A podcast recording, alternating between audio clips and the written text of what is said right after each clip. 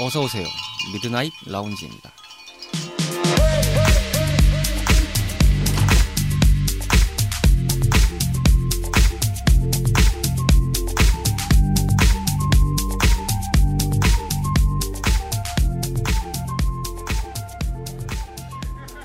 안녕하세요. 2022년 10월 30일 일요일에 인사드리는 Midnight Lounge 서가입니다. 어느덧 10월의 마지막 주말 밤이 다가왔습니다. 게다가 헬로윈 시즌이기도 하죠. 요즘 시대의 헬로윈 파티는 어찌 보면 명절에 가까운 분위기도 들더라고요. 모쪼록 즐겁게 잘 즐겨주시고 재미있는 시간을 맞이하셨으면 좋겠다는 생각이 듭니다. 참고로 저는 이 방송이 나갔을 무렵에는 휴가를 가 있을 상황인데 잘 쉬다가 돌아오도록 하겠습니다. 심심한 주말 밤 당신만의 아지트를 표방하는 모든 이들의 공간인 저희 미라지는 다양한 팟캐스트를 통해서 청취하실 수 있고요. 인별그램 Midnight Lounge 계정을 통해서 언제나 사연이나 소감을 기다리고 있습니다. 저희에게는 큰 도움이 됩니다. 그럼 예순 한 번째 밤을 맞이하는 오늘의 미라지 지금 오픈합니다.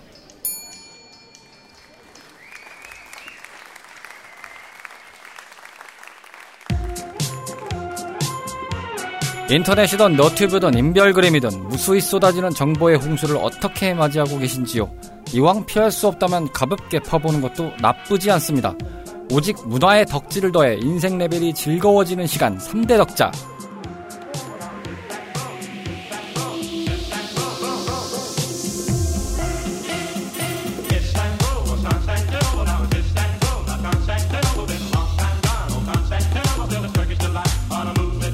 빨리 찾아오게 된 3대 덕자 타임입니다. 지난달에 인사드리고 이번 달에는 5주라는 경기를 맞이했기 때문에 다시금 3대 덕자 타임을 맞게 됐습니다.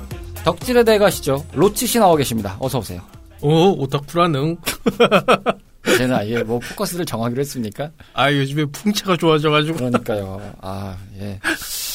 제가 어디서 봤던 분의 풍채와 거의 흡사해지고 있어가지고, 예. 잠깐만요. 애니는 좋아하지만 오타쿠는 아니라고요.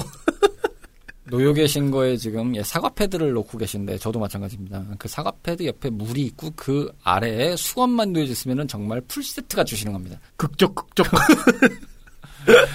의성어 의태어를 다 표현하시죠.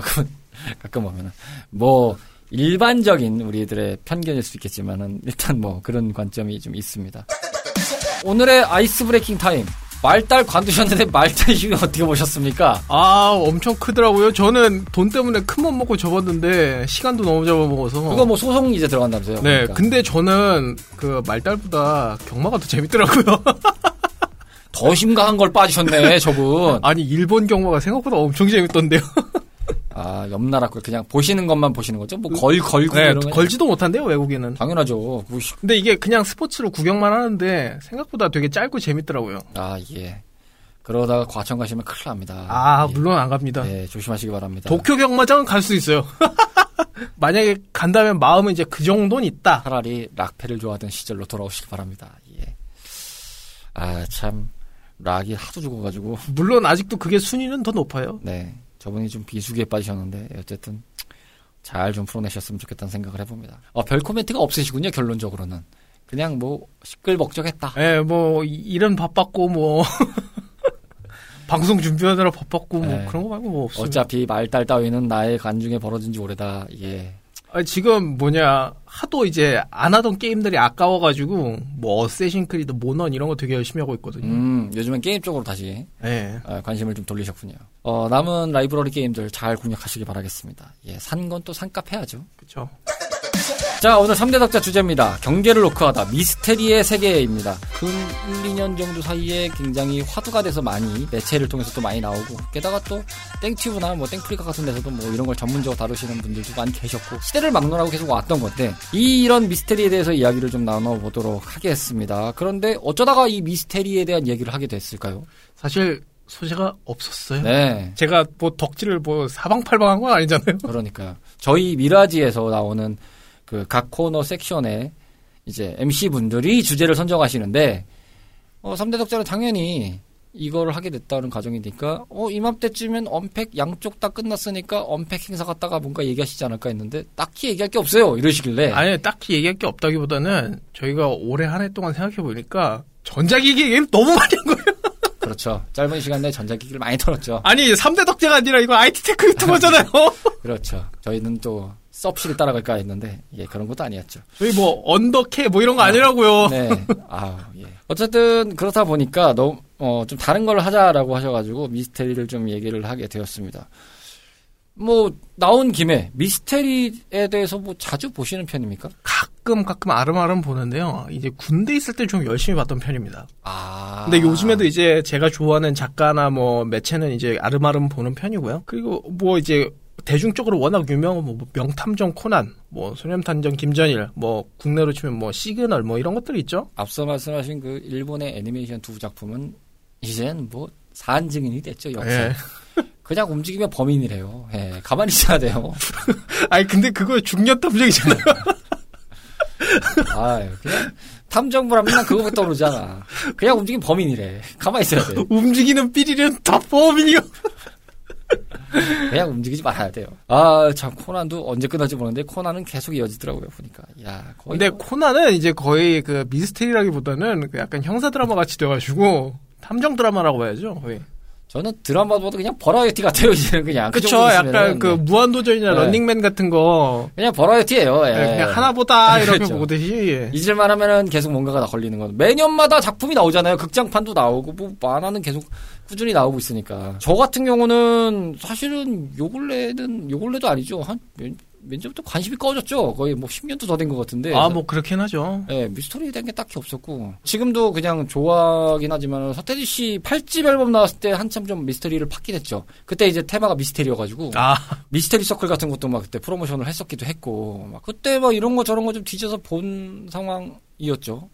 그다가 이제 가끔씩 요즘에 이제 역사에 연관된 거 이야기에서 있을 때 뭐, 아뭐 음모론 이런 것들이 예, 뭐 그런 것들 때문에 가끔 이제 그런 것들은 간간히 보죠. 미스테리라는 한번 보고. 아 그런 것도 많죠. 그 다음에 이제 뭐 시대를 앞서간 테크놀로지였다가 그 한순간의 사고로 인해서 그냥 뭐 소멸됐던 뭐 그런 것들을 가끔 보면은 예를 들어서 뭐 마도십 이런 것들을 보면은 아 네. 예. 그 대단한 게 참 저렇게 허무하게 없어졌네. 막 이런 상황이 좀 드는 상황이기도 했고. 뭐 부스 뭐 구스타프 열차 뭐 이런 거. 내 구스타프 열차로 널 날려버리겠어. 막 이런 느낌이랄까요? 뭐 그런 거 보면 좀 신기하죠. 저거는 어떻게 갔던 거야? 막 이런 거 있죠. 그런 것들에 대한 개념에서로 보면 좀 많이 봤던 것 같긴 해요. 예, 지금도 생각나면 보는 정도? 자주, 뭐 자주도 아니죠. 거의 뭐 진짜 1년에 몇 번 볼까 말까? 아 뭐 그렇죠. 네. 근데 요즘에는 이제 유튜브로 보시는 분들이 좀 많더라고요. 음, 많죠. 예. 그리고 이제 국내에서 뭐 유명한 건 뭐 그것이 알고 싶다라든지 뭐 PD 수첩 아, 그쵸. 그런 게. 아니 뭐 유튜브에 뭐그 전 검사였나 그 김복준 씨라고 계시거든요. 네. 그분 아니면 뭐 디바제시카 뭐 이런 분들 계시거든요. 음. 네, 그런 분들이 이제 각각의 이제 미스터리도 장르가 있는데 뭐 호러부터 해서 SF, 뭐 살인 사건, 뭐 실종, 옛날 사진 가지고 이걸 뭐 분석하는 뭐 그런 것도 많았거든요. 그쵸. 뭐, 그 다음에 뭐 외계인도 있고 음모론도 있고 뭐 여러 가지가 있죠. 네. 미스테리 하면은 진짜 UFO 같은 거고. 아 예. 뭐 이런 것도 거의 뭐 끊이지 않는 떡밥이고. 미국의 저기 에어리어 몇 번, 43이었나? 어디였나? 거기 무슨, 거기 가면은 뭐 외계인의 실체가 있다. 네, 뭐 나사가 외계인을 감추고 네, 있다, 뭐, 뭐 이런 것부터 해가지고. UFO의 잔재가 거기 숨어져 있어서 뭐 기술의 발전에 이룩하는데 뭐 도움을 주고 있다 뭐 이런 거 등등. 근데 요즘 요즘에 그런 드립들은 좀 더 보편화됐죠. 사과 사과 뭐 고문을 하고 있다 아니다 우리의 뭐 세계의 별이다 아니다 저기 미국의 칩사가 저러고 있다 뭐 이런 등등의 이야기로 좀 광범위하게 퍼질 만큼 보편화가 됐죠 한편으로는 미스테리아라는 장르가 이제는 하나의 그냥 문화의 일, 일환이죠.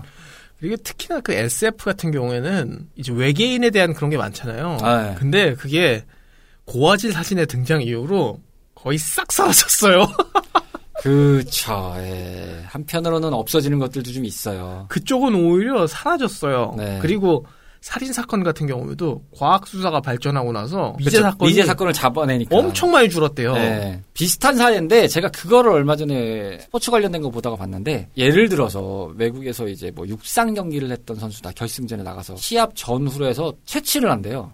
도핑 테스트 같은 거 아, 채취를 네네. 하고 그거를 몇 년간 보관을 한대요. 그리고 가, 그때 갔을 때 다시 한번 검사를 한다고 하더라고요. 지금 기술에서 만약에 도핑이 안 나오는 것이랄지라도 그때 가서 도핑이 나오는 거라면 이제 박탈을 시킨다. 뭐 이런 식으로 가는 게 있다고 하더라고요. 아. 올림픽이든 뭐 그런 국제 경기나 이런 것들의 경기들을 보면은 꽤 많다고 하더라고요. 그런 경우들이. 과학 기술이 정말 많이 발달했어요. 스포츠에서도 특히 뭐 구기 종목이나 이런 거는 영상 돌려보는 것도 엄청 발달됐잖아요. 아, VAR이요? 네. 이거 네, 네모안 그리는 거. 요즘에는 아마 선수들도 교정 밴드를 차고 있을 거예요. 근데 거기에 이제 스포츠 센서 같은 걸 넣을 수 있는 구간이 있거든요. 아, 네. 그래서 그걸 통해서 이제 그 선수가 얼마만큼의 활동량을 보였냐, 반경을 뛰었냐, 몇 킬로 달렸냐, 뭐 이런 계산을 다 하잖아요. 네네. 그러다 보니까 전문적이고 고도화된 그래서 뭐 스포츠 분석관이나 이런 것들이 좀 많아지고 있는 상태인데 미스테리하다가 얘기하다가 이렇게 나왔지만 어쨌든 그런 결과로 반사 이익 아닌 반사 이익으로 줄어드는 경우도 있고 그쵸. 어떻게 보면 미스터리 업계는 거의 치명타죠? 아 그렇죠 한참 돈 벌수그 있는 옛날에 뭐 심령 사진 이런 것도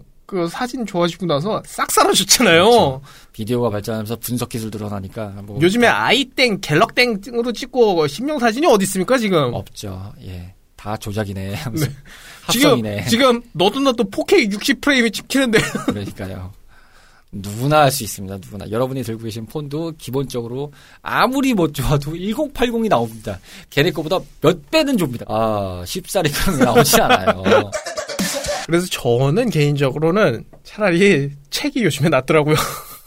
오히려 그런 게 상상력이 더 풍부해지죠. 네, 그것도 있고 어떻게 보면 우리가 영상이나 이런 스- 그림으로 보면 말도 안 되는 트릭도 책으로 보면 용납해 줄 수 있는 수준이 될 때가 꽤 많아요. 그렇죠. 문학적 상상의 범주가 있죠. 네네. 이게 생각보다 그림이나 영상으로 보면은 뭐 말도 안 되는 걸 이런 게 있는데 책으로 보면 생각보다 이걸 우리의 상상력만으로 커버 쳐야 될 때가 많거든요. 그렇죠. 이미지가 아니라 내가 시, 시각으로 그 글을 분석을 해서 이제 계속 이미지를 형상화시키는 거니까. 그래서 미스터리라고는 했지만 주제가 거의 추리 소설 이쪽에 가깝다고 보셔도 될 겁니다. 어, 어, 추리에 편향한 이야기다. 네. 조금 이제 그쪽으로 한번 준비를 해봤습니다. 네. 왜냐면 그쪽이 좀 제일 감명 깊게 보기도 했고요. 음, 그리고 어떻게 보면 요즘 시대에 이것 또한 또 문제가 되는 것도 몇 개 있거든요. 음.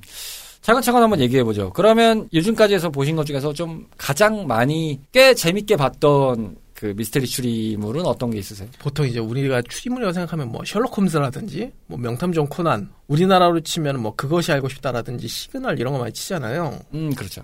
근데 이런 것들이 다 그 하나씩 장단점을 좀 가지고 있어요. 그러니까 예를 들면은 코난이라던가 뭐 아니면 일반적인 셜록 홈즈 이런 걸로 셜록 홈즈는 좀 뺄게요. 이거는 너무 이제 바이블이라 빼고 명탐정 코난이나 김전일 이런 거 보다 보면은 그 트릭의 스토리를 어거지로 맞추는 경우가 있거든요. 그게 임의적으로 계속 꾸겨 넣는다는 그쵸. 말씀이죠?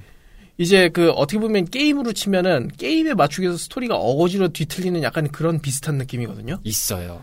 근데 반대로 국내에서 유행했던 그런 형사 드라마나 이런 걸 기준으로 말하면 분명히 내러티브나 스토리는 굉장히 좋아요. 근데 이게 추리물적으로 이게 트릭이나 뭐 이런 방법이 있- 뭐 이런 서스펜스가 있냐라고 물으면 그건 또 아니에요. 막상 보면은 알맹이는 없다. 아니 알맹이가 없다기보다는 뭔가 우리가 추리물에서 느끼고 싶은 약간 트릭이나 탐정의 추리를 해나가는 과정 이런 건 좀 생략돼 있는 경우가 좀 많아요. 아하. 그래서 이걸 추리물이 아니라 형사의 어떻게 보면 드라마지 그 추리물로서로는 조금 빈약할 수 있다. 용두사미 같은 느낌이네요, 결론은. 시작은 뭐 장대지만 이게- 뭐 미약하다라는 반대로 제가 지금 꼬아서 말씀드렸지만. 이게 추리물 입장에서만 보면 그렇게 보일 수 있습니다. 아하. 저 근데 저는 솔직히 시그널 엄청 좋게 평가하거든요. 분명히 위대한 드라마라고 생각하는데 대중이 다 같이 보는 드라마가 아니라 추리물 매니아가 보는 입장에서만 보면은 조금 빈약할 수 있다라고는 생각합니다.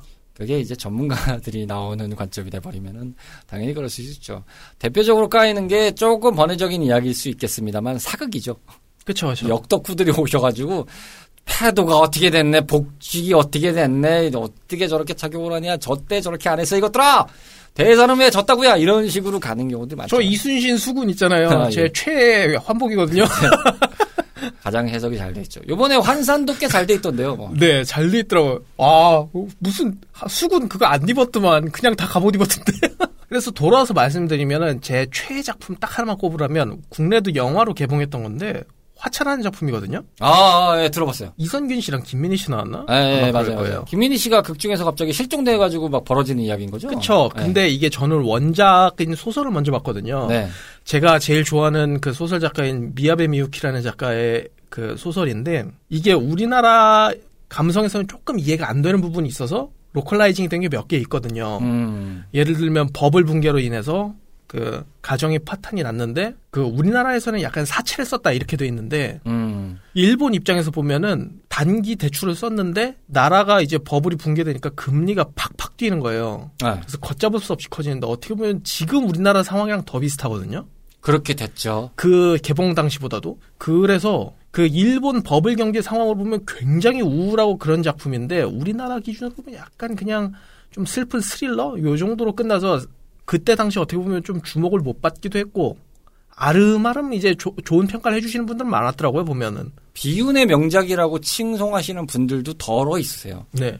이게 왜냐하면 그때가 우리나라 2012년인가 이래가지고 그 어떻게 보면 사채 빚에 대한 이런 그 압박감이나 이런 게 좀 덜할 때거든요. 정부에서도 많이 맞기도 했고 그때 당시가 다행스럽게도 이제 서브프라임 모기지가 지나고 나서 우리나라가 어느 정도 커버가 됐던 상황이었거든요. 네, 그래서 좀 뭔가 좀 관객들한테 몰입감이 좀 덜했죠. 네, 뭔가 좀 버블 빵 터지거나 뭐 IMF 빵 터지고 뭐 했으면 모르겠는데 네, 오히려 그때 시대였으면 더 몰입이 됐겠죠. 배경 상황이. 아, 그 부분이 좀 변경이 됐군요. 네, 그래서 그 부분이 참 안타까운데 그럼에도 참 아, 저는 그 되게 사이코패스스러운 거라고 봐도 되긴 하는데 그렇다고 이해가 안 되는 수준은 아닌 음. 그렇더라고요. 저 상황에서 과연 내가 저 사람보다 더 나은 선택할 수 있을까? 라고 물으면 꼭 그렇지도 않은? 근데 다만 이런 시- 실제 사건의 모티브가 약간 그 조심스러울 때도 있어요. 맞아요. 조심스럽죠. 예전에 한 4년 전인가 그 영화 중에 암수살인이라는 영화가 있었거든요. 있었어요. 그게 그 유가족 허가 없이 그냥 소재를 막 갖다 써가지고 소송까지 났었던 영화예요. 음, 맞아요. 그래서 그런 부분에서 아 요즘 시대는 역시 그런 것도 조심을 해야지라는 생각이 다시 들게 되더라고요. 근본적으로 생각을 해보면은 일단 조심하는 게 맞죠. 왜냐하면 누군가의 상처나 상처이자 트라우마를 건드리는 행위인 거잖아요. 그렇죠. 그러려면 그거에 대한 터치는 좀 더 세심하고 조심히 들어가야 되는 부분인 건데 하다못해 이런 경우도 있잖아요. 뭐 지금 사극을 언급을 드렸었지만은 사극에서 어떤 배역이 이미 몇백 년이 지난 이야기인데도 불구하고 뭐 후손들을 그거 알 길이 없을 수도 있는데 그 사람이 조금 삐끗하게 나왔다고 해서 바로 뭐라고 지적질을 하는 상황도 있잖아요. 그쵸. 근데 불과 현대 시대에서 발생된 일이라면 아직 안 가신 거잖아요. 그 상황이. 네. 그렇다 보니까 그것을 그냥 상업적이라든지 그 감독이나 작가의 입장에서 이게 굉장히 메리 작품화로서의 메리트가 있다라는 관점으로만 터치를 하면 안 된다는 거죠. 그거는 게 주의를 해야 될 부분이라고 봐요. 그래서 그 요즘에는 이런 것도 좀 조심스러운지 잘 안 나오는 경향도 있는 것 같긴 해요. 아니면 아예 좀 말도 안 되게 쓰든지.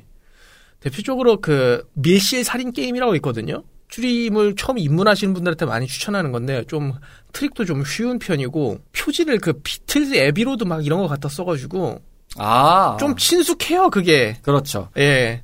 그래서 비틀즈는 몰라도 그 자켓을 봤을 법한 상황이니까. 그래서 저 군대 있을 때 그게 좀 인기 많았어요. 저는 그거 별로 안 좋아했거든요. 너무 뻔해가지고. 저는 개인적으로 약간 이런 트릭의 스토리가 좀 함몰되는 걸 별로 안 좋아하거든요. 아 트릭 자체가 너무 부각이 돼서 스토리가 묻히는 상황이라는 거죠. 예, 근데 반대로 또 스토리에 너무 그 뭔가 추리물로서의 그걸 너무 잃어버린 것도 별로 안 좋아하긴 하는데, balancing이 참 중요하긴 해요. 네, 그래서 그런 면에서 저는 그 화차라는 작품은 되게 좋아했어요.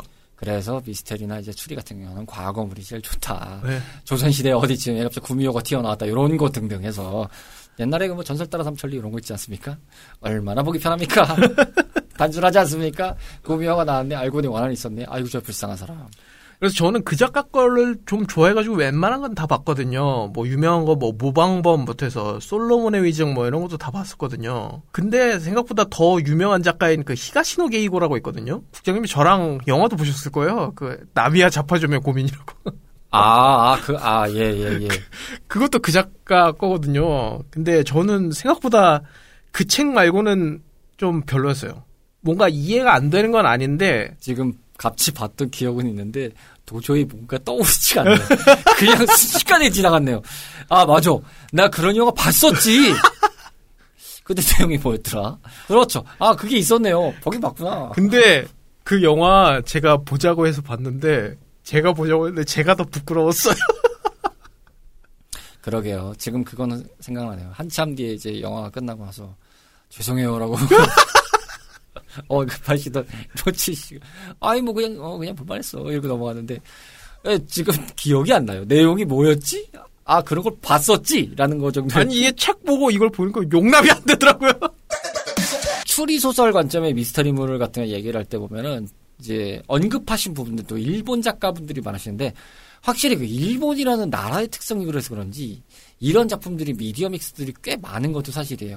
게임 쪽 좋아하시는 분들 중에서 sound novel이라는 장르가 있거든요. 그렇죠. 그냥 텍스트로만 이루어진 장르이면서 거기서 이제 추리를 풀어가고 이제 시대가 좋아지니까 그거에 대해서 막 영상도 나오면서 막 여러 가지를 더 분석해보서 탐색할 수 있는 물론 이제 탐정물도 따로 있고 어드벤처 같은 식으로도 있긴 하지만 이런 장르를 만들어낼 수 있는 정도의 시장 범위가 되다 보니까 꽤 다양하게 나오는 것 같아요 주제가. 그러니까 일본이 그 서양 못지않게 나오는 게 몇 개 있거든요. 재즈라든지 이 추리물 같은 경우도 좀 그래요. 그러니까요. 생각보다 좀 오히려 요즘에 서양 쪽에서는 잘 안 나오는데 일본 쪽에서는 또잘 맞춰주는 가만히 생각하면 그 특유의 문화가 있어요. 일본만의. 대표적으로 재즈를 말씀하셨던데 재즈도 원래 당시의 기준에서 보면 재즈가 죽던 시기거든요. 그렇죠. 근데 일본에 와서 재즈가 발전을 해가지고 역수출이 된 상황이 돼버렸어요. 네. 그래서 재즈가 생, 상, 그 상소호끼를 떼고 있다가 대고 있다가 거기서 상소호끼를 떼고 다시 이제 부활을 했죠. 그런 것도 마찬가지예요. 그 특유의 문화라고 해야 될까요? 예를 들면 땡플릭스의 지브리가 이제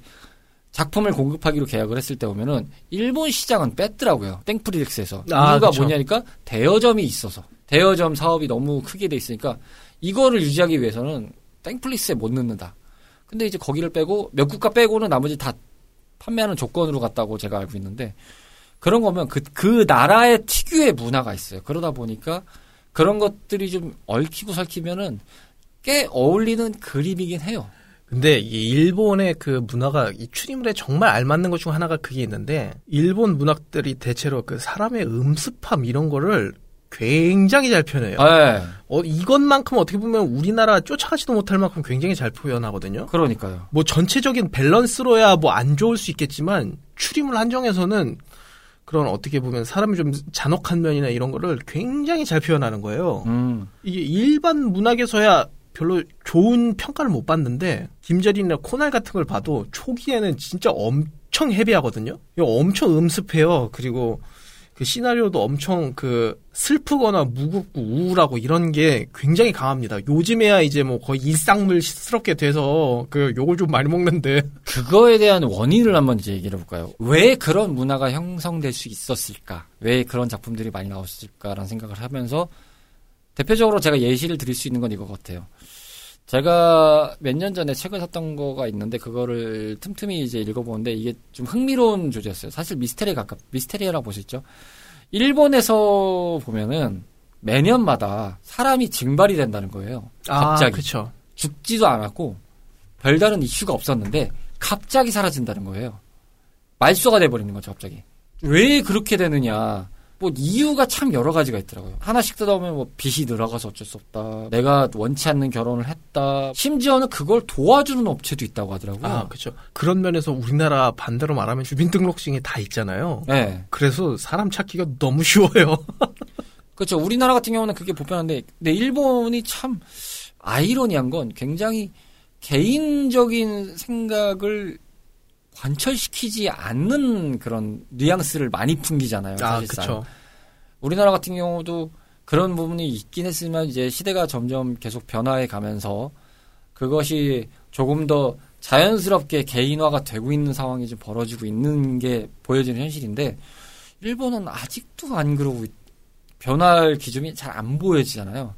물론 일본 사회의 관점을 봤을 때는 약간 엇나간 얘기지만 우리나라의 점심값이 이렇게 올랐다는 거에 동조를 할 수 없는 게 그 나라는 근 몇십 년간 점심값 올라봤자 끼케야 한 2천 원 돈 올라갈까 말까 수준인 상황이었던 나라에서 갑자기 뭐 점심값 저 정도 올라갔다고 뭐가 저렇게 라고 생각할 수 있는 부분이죠. 그거를 반대로 보면 야 점심값이 저렇게 올라가는 게 말이 돼라고 볼 수 있는 상황인 것처럼 근데 보통의 나라들이 다 많이 올라갔잖아요 물가들이. 근데 그렇죠. 그럼에도 불구하고 계속 그걸 진, 누- 짓누를 수 있을 정도가 유지가 됐다는 게 생각해 보면은 그게 얼마만큼 개인적인 게 아니라 조직적이고 단체적인 의미일까.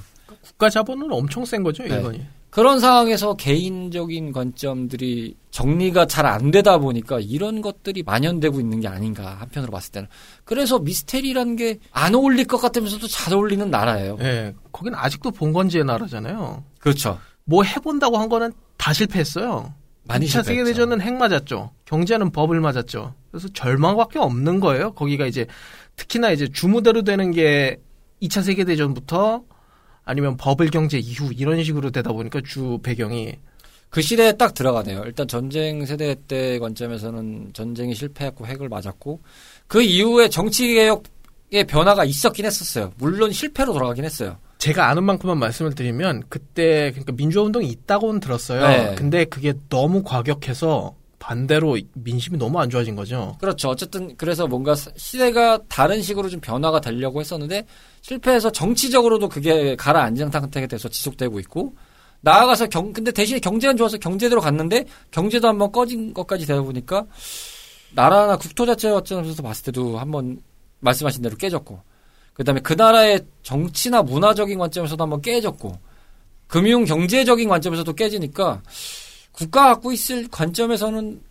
거대한 실패를 세 번이나 맛본 거잖아요. 각 분야마다. 근데 이렇게 보면서 우리나라가 그래도 괜찮은 민족이라고 생각이 됐던 게 성공했든 말든 동학급 농, 농민운동이라는 걸 통해서 동- 국민이 분노할 수 있다는 걸 보여줬고 그렇죠.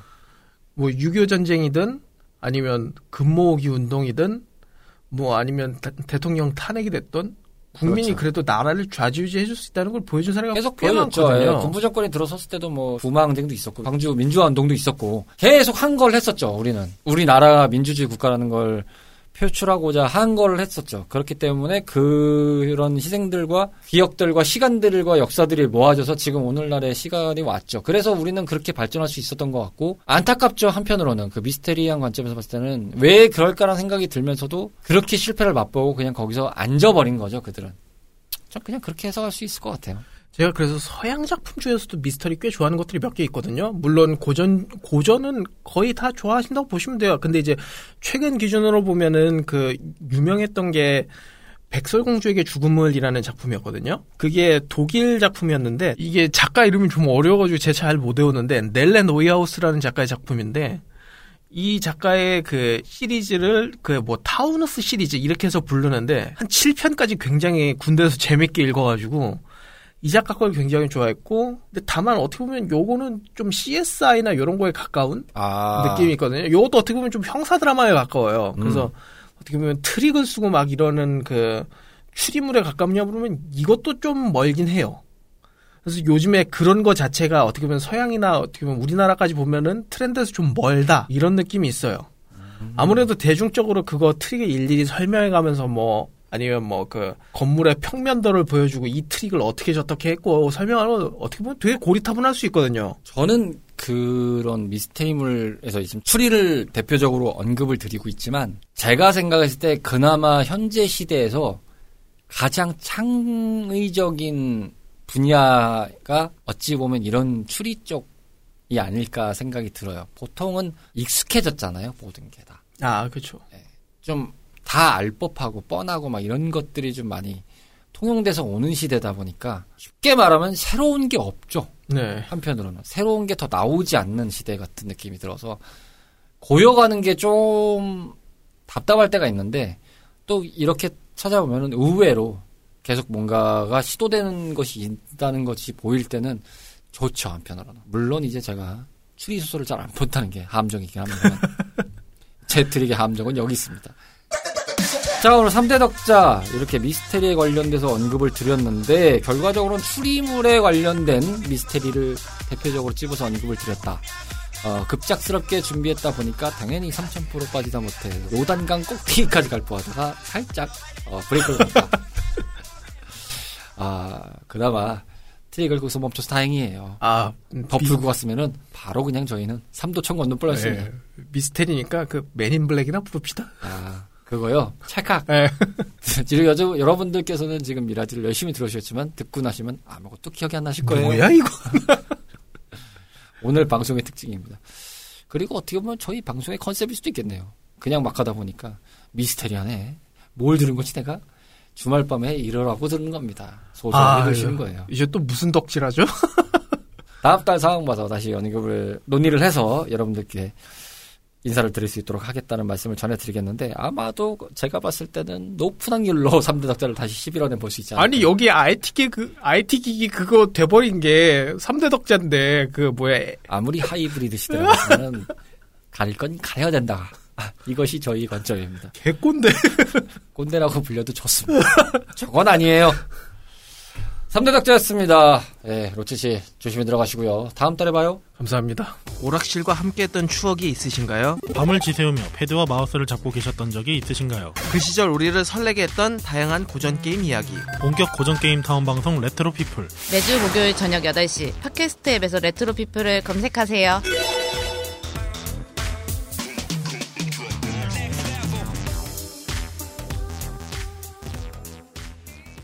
10월의 마지막 주말이자 61번째 밤을 맞이했던 오늘의 미라지였습니다.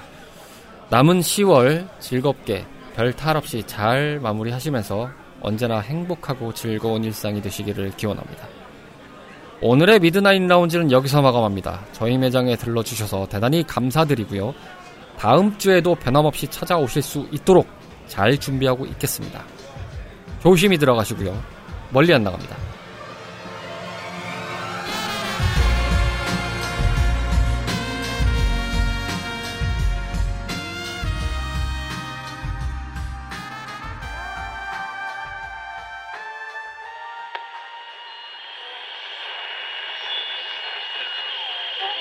CH Harpy.